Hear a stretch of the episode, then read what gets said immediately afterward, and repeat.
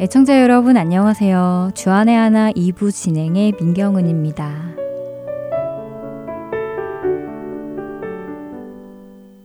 병들지 않고서는 드리지 못할 기도가 따로 있습니다. 병들지 않고서는 믿을 수 없는 기적이 따로 있습니다. 병들지 않고서는 들을 수 없는 말씀이 따로 있습니다. 병들지 않고서는 가까이 갈 수 없는 성소가 따로 있습니다. 병들지 않고서는 우러러 볼 수 없는 얼굴이 따로 있습니다. 오, 병들지 않고서는 나는 인간이 될 수조차도 없습니다. 방금 읽어드린 이 고백은 빙점이라는 소설로 잘 알려진 일본의 작가 미우라 아야코 여사가 했던 고백입니다. 그녀는 1922년에 태어나 24살이 되었을 때 폐결핵을 앓는 것으로 시작으로 척추 만성염증, 직장암, 파킨슨병 등의 병들이 지속적으로 발병하여 평생을 병마와 싸워야 했었습니다. 24살의 젊은 나이에 폐결핵과 척추 만성염증에 겹쳐 13년간 투병 생활을 시작한 그녀는 친구의 전도로 예수님을 알게 되었고 세례를 받게 되었지요. 예수님을 믿은 후에도 그녀는 여러 가지 병으로 계속 고생하였습니다. 그리고 1983년 직장암 수술을 받은 후 파킨슨 병을 얻어 1999년 세상을 떠날 때까지 늘 병마와 싸워가며 살았지요. 77이라는 짧지 않은 삶 속에서 많은 시간을 병마와 싸우며 살아야 했던 그녀. 그런 그녀가 남긴 이 신앙 고백이 우리에게 많은 것을 생각하게 합니다. 그녀의 고백을 들으며 우리는 주님 안에서는 고난도 슬픔도 병든 것도 심지어 죽음까지도 다른 관점으로 볼 수 있다는 사실을 다시 한번 깨닫게 되는데요. 그리고 생각해 봅니다. 나도 저런 고백을 할 수 있을까라고 말이지요. 먼저 찬양 함께 들으시고 말씀 계속 나누겠습니다.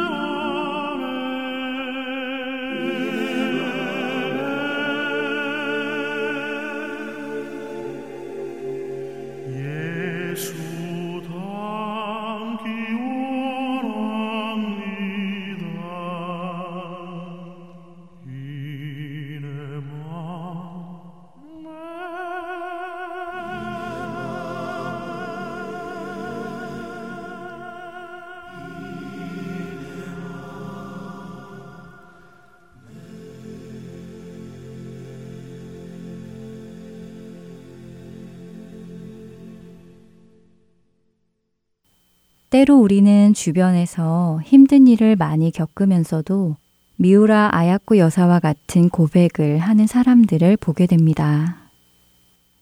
누가 보아도 절망적인 환경 속에 살고 있으면서도 누가 보아도 참 힘들어 보이는 삶을 살고 있으면서도 이 환경을 허락하신 주님께 감사하며 찬양을 드립니다.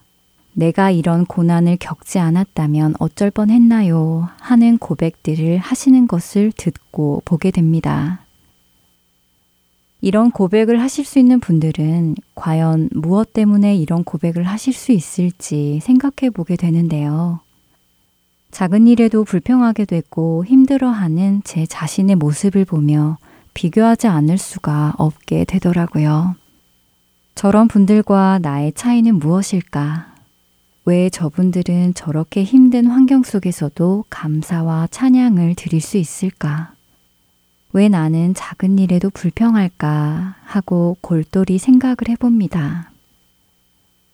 믿음이 부족해서일까? 기도가 부족한 것일까? 말씀을 적게 읽어서 그런가? 물론 이런 것들도 이유가 되기는 하겠지요.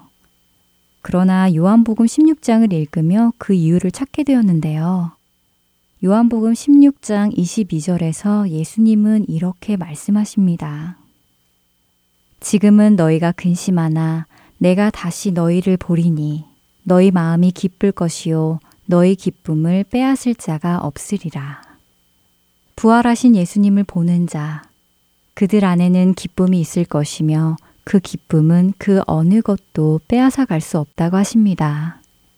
그렇습니다. 우리가 주님을 보고 그분과 교제하며 살아간다면 우리는 어느 상황 속에서도 힘들어하지 않을 수 있습니다. 우리를 그분께로 더욱 가까이 가게 하시려 모든 상황을 허락하시는 하나님으로 인해 우리는 감사와 찬양을 드릴 수 있습니다. 우리 안에 기쁨보다 상황과 환경의 무게로 인한 고통이 더 심하게 느껴진다면 그때 우리는 돌아보아야 할 것입니다. 내가 지금 주님과 교제하며 동행하고 있는지 말입니다. 우리가 힘든 이유는 그분과의 교제가 없을 때가 아닐까요? 저의 모습을 돌이켜 생각해 보니 그랬던 것 같습니다. 제가 주님과 멀어질 때, 마음에 기쁨이 없고 감사가 없고 찬양이 없어졌던 것을 알게 됩니다. 저는 다시 주님께로 나아가길 원합니다. 그분과의 친밀한 관계 안으로 들어가기를 원합니다. 그분과 동행하여 나아갈 때 우리는 어떠한 상황 속에서도 감사하고 찬양하며 그 길을 기쁘게 갈 것입니다. 그러므로 우리가 믿음으로 의롭다 하심을 받았으니 우리 주 예수 그리스도로 말미암아 하나님과 화평을 누리자. 또한 그로 말미암아 우리가 믿음으로 서 있는 이 은혜에 들어감을 얻었으며 하나님의 영광을 바라고 즐거워하느니라. 다만 이뿐 아니라 우리가 환난 중에도 즐거워하나니 이는 환난은 인내를 인내는 연단을 연단은 소망을 이루는 줄 알미로다. 로마서 5장 1절에서 4절의 말씀입니다. 찬양 후에 계속해서 주안의 하나 2부 준비된 순서로 이어드리겠습니다.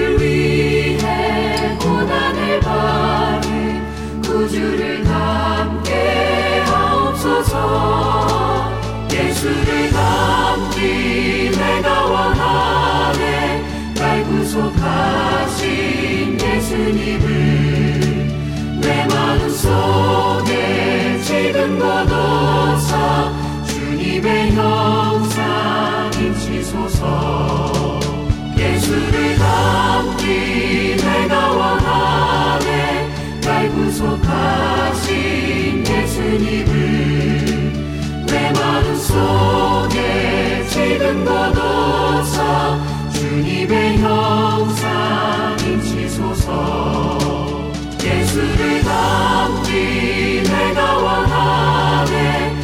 구속하신 예수님을 내 마음 속에 지금 거둬서 주님의 형상 인치소서.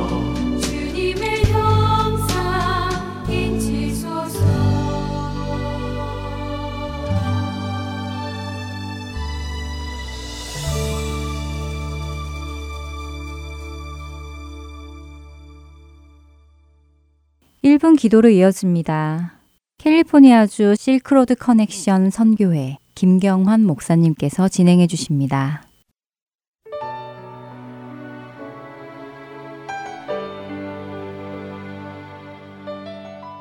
할텐 서울 복음방송 1분 기도 시간입니다. 저는 김경환 목사입니다. 오늘은 라마 불교가 장악하고 있는 티베트를 위해서 기도하겠습니다. 티베트는 다른 어떤 지역보다 기독교가 침투하기 힘든 지역입니다. 그 위치만 보아도 무엇인가 심상치 않습니다. 4대 반기독교 세력에 둘러져 있는 곳이 그곳입니다. 남쪽으로는 힌두권 인도가 있죠. 동북쪽으로는 공산권인 중국이 있습니다. 그리고 서쪽으로는 회교권들이 있습니다. 지정학적으로 기독교가 침투하기 힘든 위치에 놓여 있습니다. 그럼에도 불구하고 그 땅을 품고 10년, 20년 그 땅에서 선교하는 선교사님들이 계십니다. 불경신학교에서, 유치원에서 혹은 사업을 통해 열심히 입으로 삶으로 복음을 전하고 있는 선교사님들이 계십니다. 그런데 그 모든 선교사님들의 공통적인 경험은 열매를 보기가 쉽지 않다는 것입니다. 그래서 우리가 함께 그 땅과 그 지역의 선교사님들을 위해서 기도했으면 좋겠습니다. 특별히 바울이 에베소 교회에 기도를 부탁할 때 당부하지 않습니까? 그에게 말씀을 주시고 그로 입을 열어 복음의 비밀을 담대히 알리게 해달라고 당부했는데 우리도 이런 기도를 함께 드렸으면 좋겠습니다. 함께 기도하겠습니다.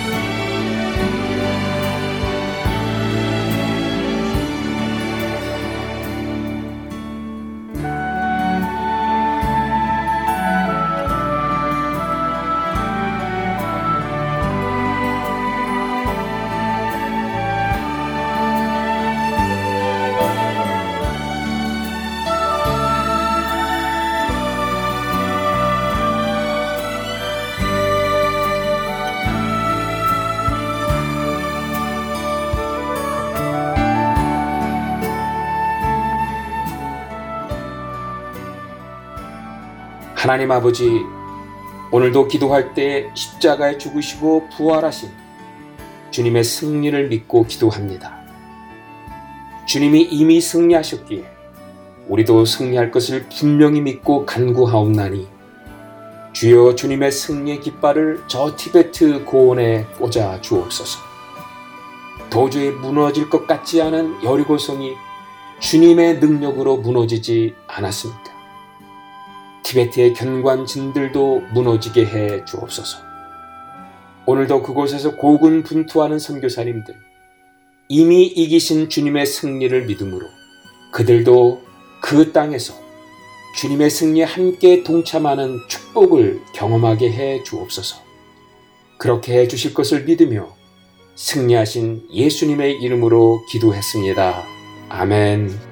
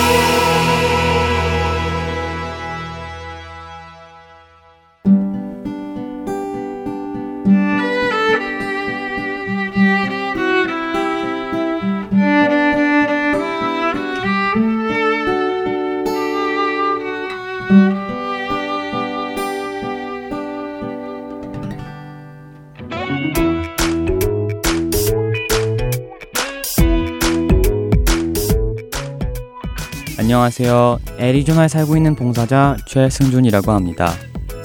3개월 혹은 6개월마다 새로운 방송들이 여러분을 찾아가는데요. 지난 방송을 다시 듣고 싶어 하시는 분들이 많이 계시더라고요. 그런 분들을 위해 제가 그 방법을 말씀해 드리겠습니다. 홈페이지 www.heartandsoul.org로 접속하셔서 특별 방송을 클릭하시면 됩니다. 또한 CD로 듣고 싶으신 분들은 사무실로 전화해 주시면 원하시는 방송을 CD에 담아 보내드리도록 하겠습니다. 전화하실 사무실 전화번호는 602-866-8999입니다.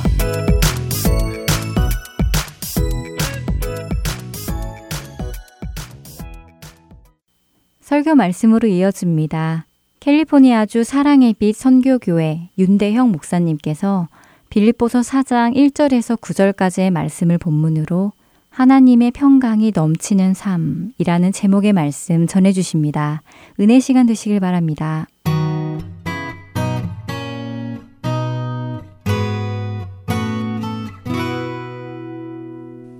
어, 여러분 평안은 하나님께서 우리에게 원하시는 뜻이고 바램입니다.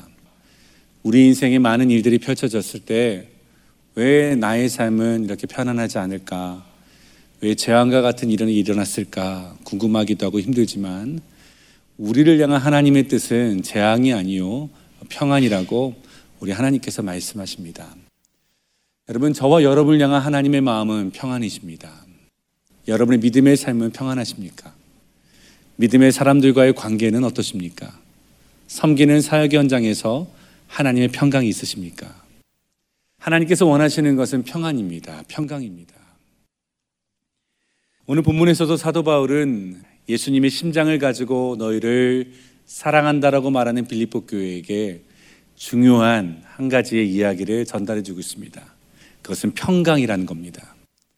오늘 4장 1절에서 9절에서 이 평강에 대한 메시지를 두 번 반복해서 얘기하고 있는데 7절에서는 하나님의 평강이 너에게 있기를 9절에서는 평강의 하나님이 너희를 지켜주실 것이다. 이런 말로 교회와 성도들에게 우리들에게 있어야 될 중요한 것을 이야기합니다. 평강이 있기를 바란다라고 말하고 있습니다. 여러분 그러나 이 평강은 우리가 만들 수 있는 평강이 아닙니다. 평안은 내가 이룰 수 있는 것도 아닙니다. 평강은 우리 하나님께서 주실 수 있는 것이죠. 그래서 데살로니가 후서 3장 16절에는 이 평강을 이렇게 말합니다. 평강의 주께서 친히 때마다 일마다 너희에게 평강을 주시고 주께서 너희 모든 사람과 함께 하시기를 원하노라. 평강의 하나님께서 때마다 일마다 우리에게 평강을 주신다. 평강은 하나님이 주시는 것이다. 평강은 평강의 하나님께서 우리에게 허락하여 주시는 것인데 친히 그가 직접 때마다 일마다 우리에게 내려 주신다라고 말하고 있습니다. 여러분, 우리가 이렇게 말할 때가 있죠. 내가 일이 없고 또 사건이 없고 좋은 일만 있으면 평안하고 가정에 화목하고 또 자녀들이 잘 되고 또 모든 사업도 잘 되고 모든 것이 내 소원대로 내 뜻대로 잘 되면 아 참 내 삶은 평안한 것 같아라고 말할 수 있겠지만 진정한 평강은 하늘로부터 내려오는 하나님의 평강인 거죠. 그래서 특별히 하나님의 평강을 이야기할 때 헬라어 성경에서도 이 평강 가운데는 단순한 평강이란 단어 앞에 전치사를 쓰고 있어요. 영어로 말하면 정관사인 더라는 말을 쓰고 있습니다. The peace of God. 하나님의 그 평강이 그리고 그 평강의 하나님이 하나님이 우리에게 내려오신 평안은 다르다는 거예요.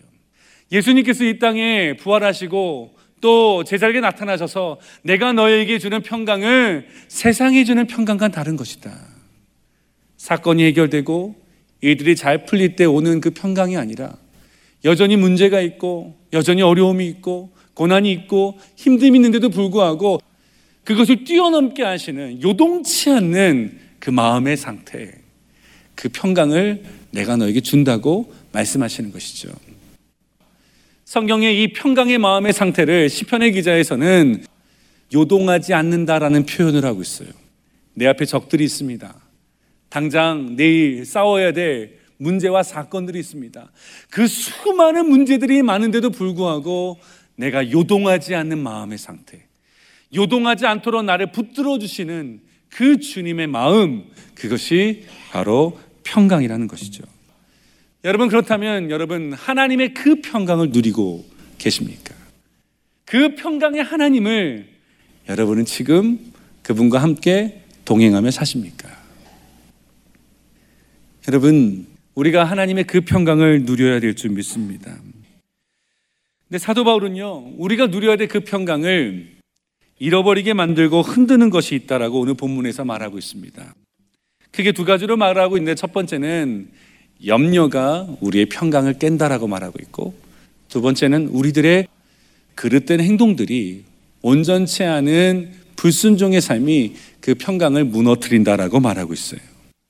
그런데 이 염려와 이 그릇된 행동은 깊은 연관성을 가지고 있습니다. 염려로 시작된 것이 결국 그릇된 행동으로 나타나는 것이죠. 그러니까 원인과 결과의 관계를 가지고 있습니다. 우리가 염려라고 말하면 특별히 우리가 생각을 할 때 다른 사람을 위한 생각, 다른 사람을 위한 걱정은 그 사람을 향한 사랑의 표현이 되기도 하고 또 내가 죽어서 앞으로 어떻게 될 것인가에 대한 고민은 내가 예수 그리스도를 소망하게 되고 천국을 바라보게 되는 영적인 긍정적인 효과를 일으켜내지만 오늘 본문에서 말하고 있는 걱정과 염려라는 이 단어는 우리의 마음을 완전히 흔들어 놓는 부정적인 생각과 하나님을 따르지 않는 그 마음을 뜻하고 있는 단어입니다. 그래서 특별히 이 염려라는 단어의 헬라의 어원을 보면 이런 단어를 쓰고 있습니다. 헬라어에서 그 염려라는 말은 메린나우라는 말을 쓰고 있어요. 한글로는 한 글자지만 헬라어에서는 이것은 두 단어의 합성어입니다. 메리조라는 나뉘어진다는 말과 누스라는 마음이란 두 단어의 합성어예요. 그러니까 염려의 진짜 의미는 뭐냐면요. 마음이 나뉘어진다. 마음이 갈라진다. 마음이 쪼개진다라는 의미를 가지고 있습니다.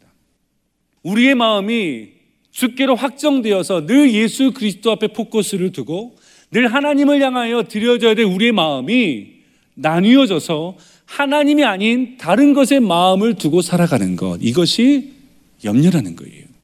우리가 늘 하나님의 뜻에 합한 삶을 살아가는 것이 우리의 삶인데 그것이 아니라 하나님이 아닌 다른 것의 뜻에 합하게 살아가려고 하는 그 마음의 상태가 여러분 염려의 의미를 가지고 있다는 것이죠. 마음이 둘로 나눠져 갈팡질팡하는 그 상태. 이렇게 해야 되는지 저렇게 해야 되는지 늘 고민하며 갈등하는 이 상태가 이 염려의 마음이라는 것입니다. 오스왈드 챔버스 목사님은 이 염려라는 말을 또 이렇게도 표현했습니다. 내 의식 속에, 내 마음 속의 염려는 내 안에 계신 하나님을 내어 쫓는다. 내 의식 속에 있는 내 마음 속에는 염려가 내 안에 계신 하나님을 내어 쫓는다. 염려가 들어오면 마음이 나뉘어지고 그로 말미암아 하나님과 멀어지고 그릇된 행동을 하게 되며 그 그릇된 행동을 통해서 하나님의 평강이 우리의 마음 안에 사라지게 만들어진다는 거예요. 여러분 그렇다면 이 염려로 시작된 이 일이 어떻게 우리에게 그릇된 행동으로 나타나는 것일까요? 어떤 그릇된 행동을 우리가 하게 되는 걸까요? 첫 번째는 염려로 말미암아 우리가 하게 되는 그릇된 행동은 유혹에 너무나 쉽게 넘어지는 사람이 된다는 거예요. 아무것도 아닌 유혹에 너무나 쉽게 넘어져 죄를 쉽게 짓는 사람으로 만드는 것이 바로 염려인 것입니다. 사무엘상 13장 8절에서 9절에 보면 이스라엘의 초대왕이었던 사울 왕의 이야기가 나옵니다. 성경이 이렇게 말합니다. 사울은 사무엘이 정한 기한대로 이래 동안 기다렸으나 사무엘이 길갈로 오지 아니함에 백성이 사울에게서 흩어지는지라. 지금 어떤 사건이 펼쳐졌냐면 이스라엘 백성들은요 항상 전쟁을 하기 전에 하나님께 제사를 드리고 재단을 쌓고 예배를 드린 다음에 그들은 싸움을 시작했습니다. 하나님과의 관계를 회복하고 나서 전쟁을 했다는 거예요. 그런데 사무엘이 와서 제사를 드려야 되는데 약속된 7일이 지났는데도 불구하고 사무엘이 오지 않는 상황이 되었습니다. 전쟁을 해야 되는데 예배를 드리지 못하는 거예요. 그로 말미암아 사울 왕으로 중심으로 모였던 이스라엘의 백성들이 사울에게서 흩어졌다라고 말하고 있습니다. 여러분 지도자에게 왕권을 갖고 있는 왕에게 가장 중요한 게 뭔지 아십니까? 백성들이 나를 신뢰하는가? 나를 따르는가? 내가 가라고 하면 가는가? 이것이 왕에게 지도자에게 있는 가장 중요한 요소인데요. 아무리 가지 말라고 해도 백성들이 사울에게서 흩어지는 것입니다. 걱정이 찾아온 거죠. 이러다 왕권이 시추되는 건 아닌가? 이러다가 내가 왕으로서 제대로 역할을 못하는 건 아닌가? 그 근심과 걱정이 찾아왔습니다. 여러분, 그럴 때 사울이 해야 됐던 행동은 어떤 행동이었을까요? 오히려 그럴 때일수록 하나님을 찾고 하나님을 부르짖고 하나님께 은혜를 구해야 되는 그 사울이 어떻게 되냐면요. 사람들이 옆에서 부축입니다. 당신도 기름 부음 받은 사람 아니냐? 그러니까 당신도 제사를 드리면 좋겠다라는 그 유혹이 오기 시작했어요. 근데 여러분, 사무엘이 받았던 기름 부으심과 사울이 받았던 기름 부으심은 다른 기름 부으심입니다. 사무엘의 기름 부으심은 제사장으로서의 기름 부으심이었고 사울의 기름 부으심 왕으로서의 기름 부으심이에요. 절대로 이 두 영역은 침범하면 안 되는 것입니다. 그런데 여러분, 사울이 어떻게 했는지 아세요? 만약에 사울이 그가 이 위기의 순간에 이 유혹의 순간 가운데 만약에 사울이 끝까지 사무엘을 기다렸다면 백성이 흩어져도 끝까지 사무엘을 기다렸다면 만 명이 모인 가운데 9,700명이 간다 할지라도 300명의 백성만 남아있다 할지라도 그 전쟁은 어떻게 되는 거예요? 이기는 전쟁이 되는 것입니다. 왜요? 하나님이 함께 하신 전쟁이니까요. 근데 지금 사울은요, 그의 인생에 너무나 안타까운 실수를 범하게 되죠. 화목제물을 가져와라. 번제를 가져라면서 그가 사무엘을 대신해서 뭘 합니까? 예배를 제사를 드립니다. 하나님 말씀하시죠. 순종이 제사보다 나은 거야. 염려가 들어오니까요. 하지 않아야 될 그 일들을 너무나 쉽게 범하는 인생으로 전락하는 모습을 우리가 오늘 본문에서 볼 수 있습니다. 마음이 흔들리는 거예요. 하나님께 드렸던 마음을 다른 쪽으로 돌리고 있는 사울의 모습을 보게 됩니다. 불안해지고 초조해지니까 초심을 잃고 하지 말아야 될 행동을 너무나 쉽게 해버리는 너무나 안타까운 모습을 사울을 통해서 우리가 보게 되는 것이죠. 염려 때문이었다는 거예요. 여러분, 우리가요, 어느 순간 너무 걱정과 염려가 찾아오면요, 하면 안 되는 그 유혹을 너무나 쉽게 우리가 범하는 그릇된 행동으로 우리가 가기 시작한다는 것이죠. 걱정이 앞서고 염려가 앞서면 쉽게 끊을 수 있었던 유혹도 너무나 큰 유혹이 되고 작은 유혹에도 흔들리는 사람이 된다는 것. 그 성경은 그래서 염려하지 말라는 거예요. 여러분 두 번째로 염려가 우리를 어떻게 만들어 가는 것일까요? 어떤 그릇된 행동을 할까요? 두 번째는요. 염려가 우리 안에 들어오기 시작하면 마음이 갈라져서 하나님이 아닌 우리가 다른 것에 더 의지하며 살아가게끔 만든다는 거예요. 우리가 잘 알고 있는 믿음의 조상 아브라함의 인생에 보면 그 인생에 근심과 걱정거리가 하나 찾아왔습니다. 아브라함은 환상 가운데 하나님께서 직접 부르셔서 그에게 말씀을 하셨던 그 말씀을 들었던 사람입니다.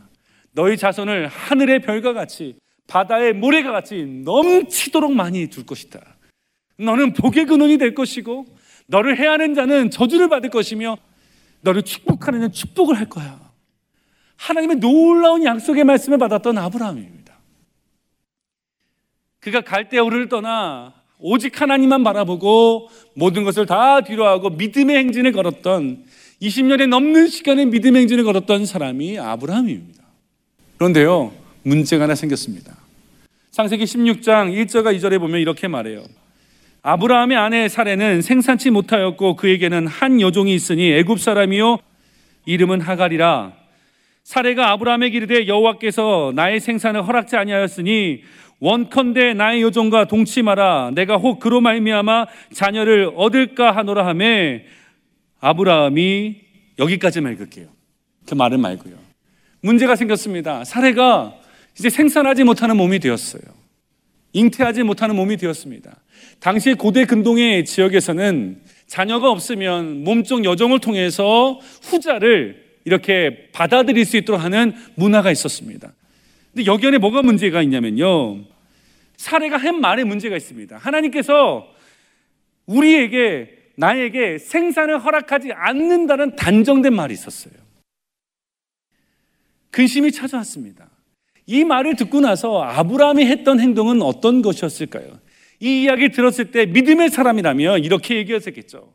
그럼에도 불구하고 하나님은 우리에게 자녀를 주실 것이다.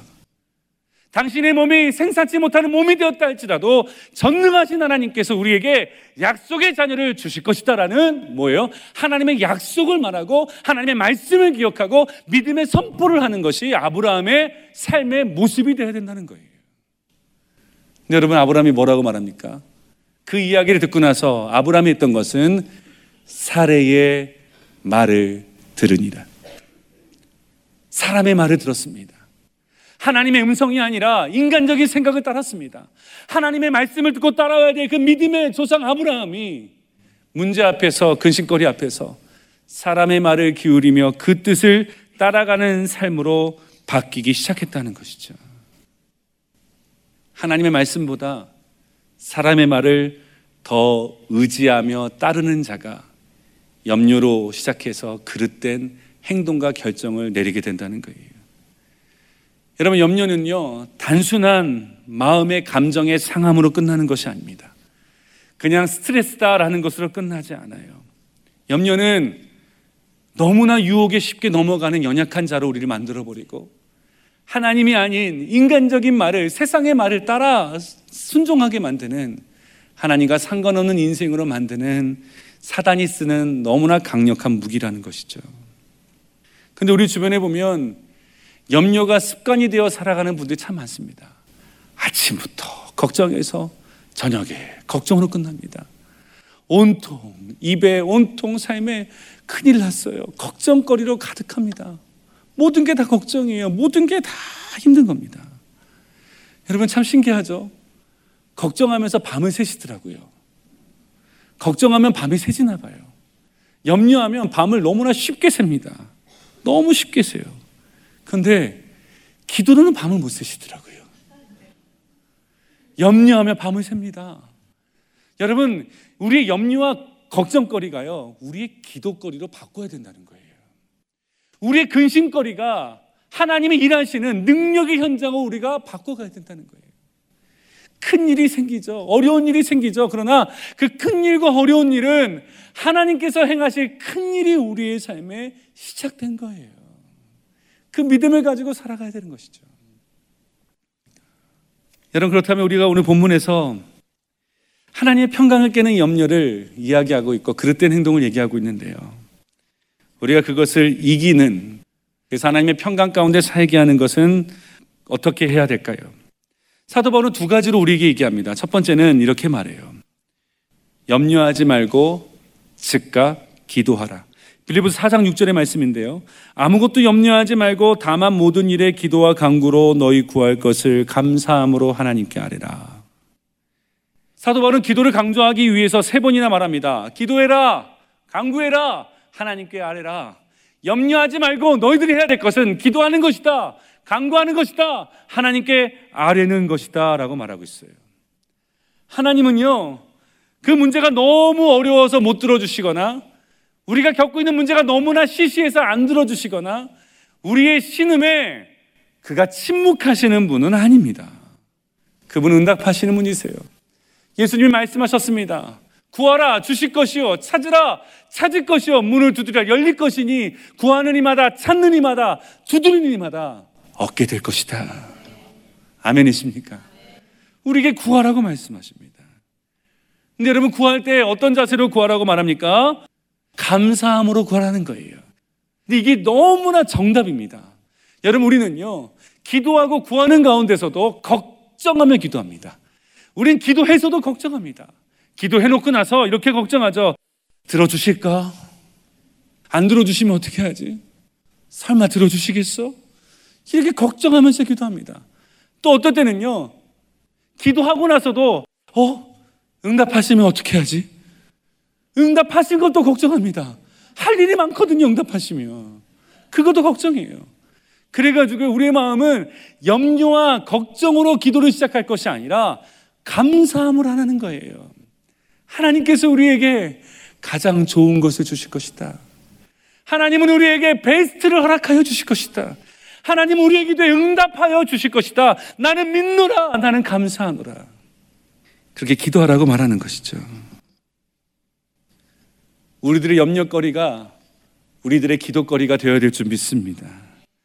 하나님의 자녀에게만 주신 그 기도의 특권을 여러분 누리며 살아가는 저와 여러분들에게 주의 이름으로 축원합니다.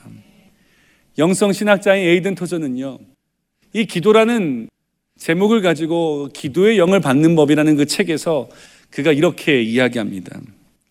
우리가 이렇게 무력하게 사는 것은 기도하지 않기 때문이다.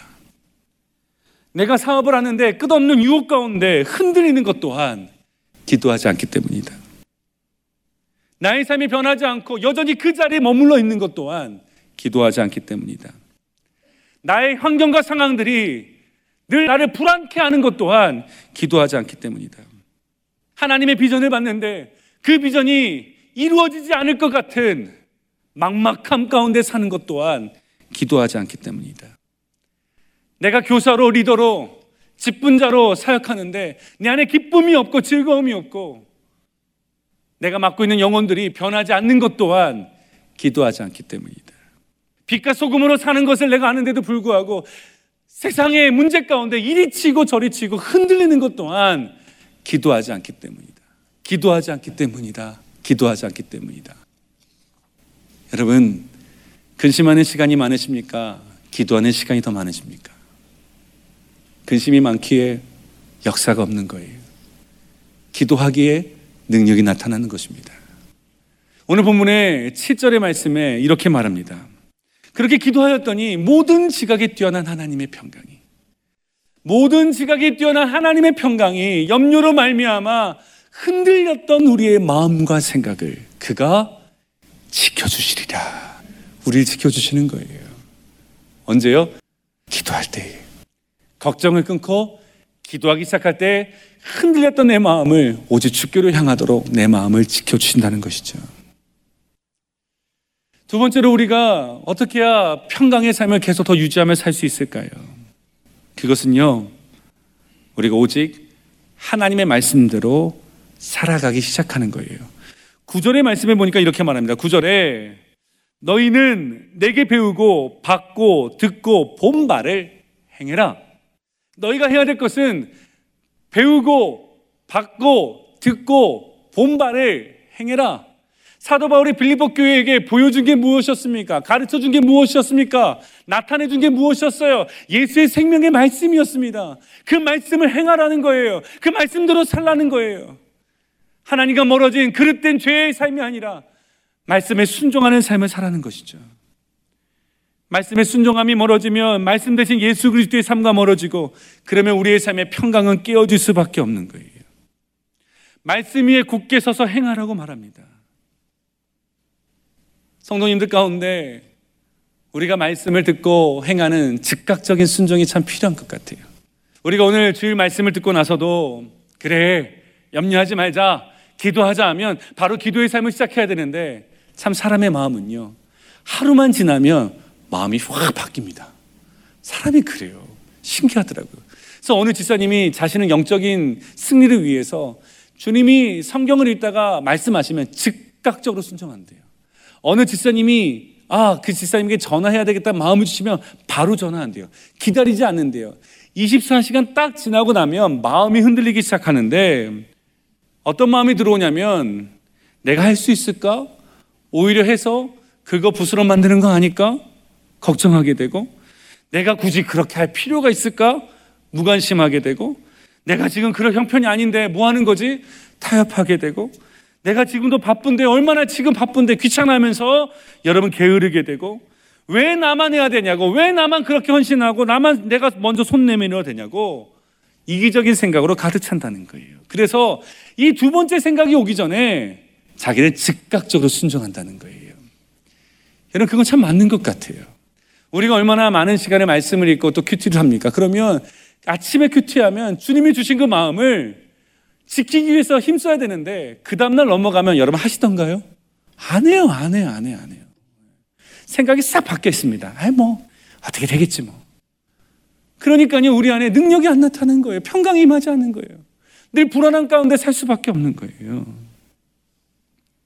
사단은요, 그래서요, 우리에게 그 말씀에 순종하지 못하도록 우리에게 계속 염려거리를 주고, 유혹에 넘어가도록 만들고, 우리의 마음이 메마르도록 만들고, 두려움 가운데 살도록 만들고, 하나님과 관계 없도록 만들어서 하나님의 평강을 빼앗으려고 하는 거예요.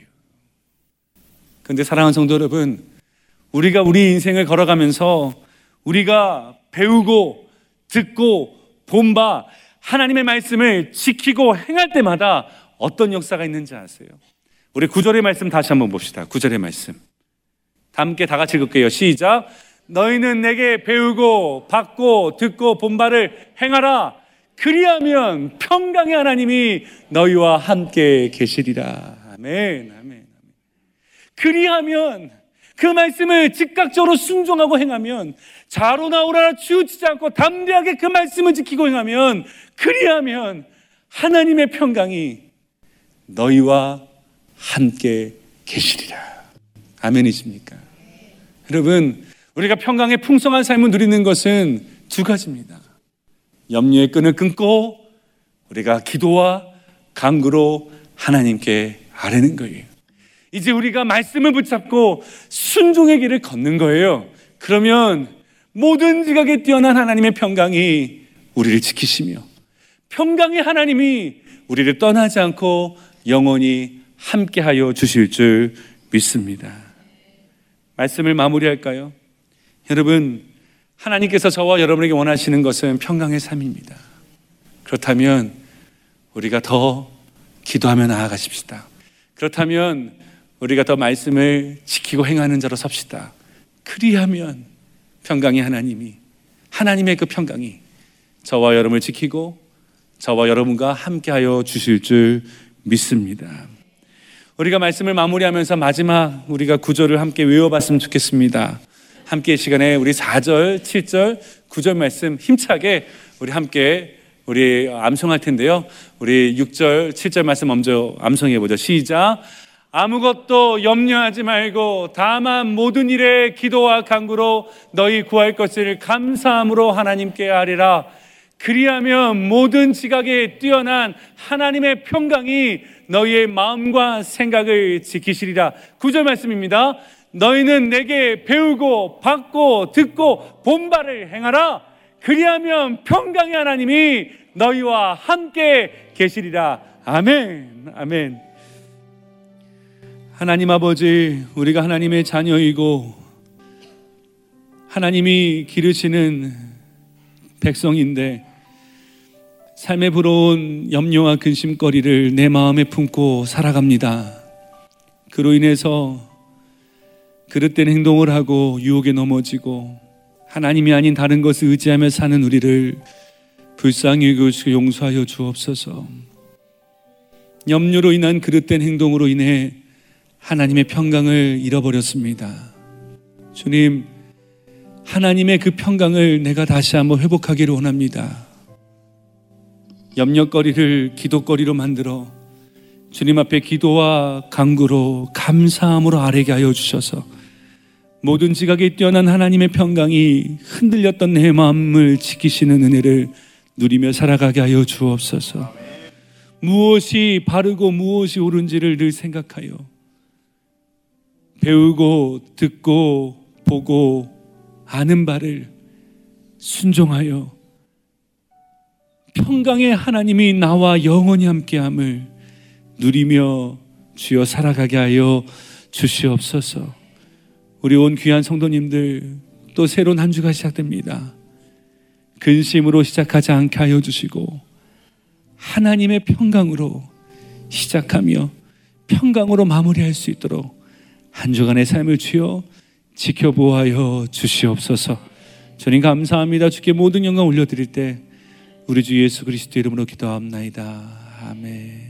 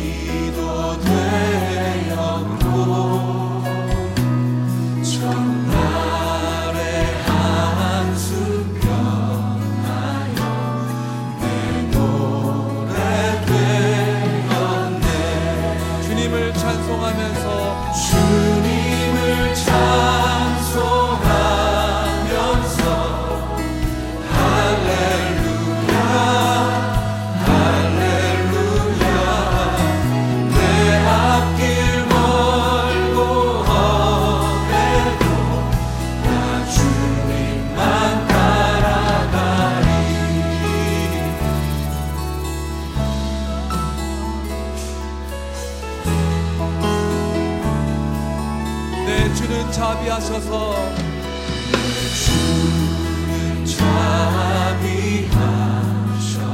늘 함께 계시고 함께 계시고 내 궁핍함을 아시고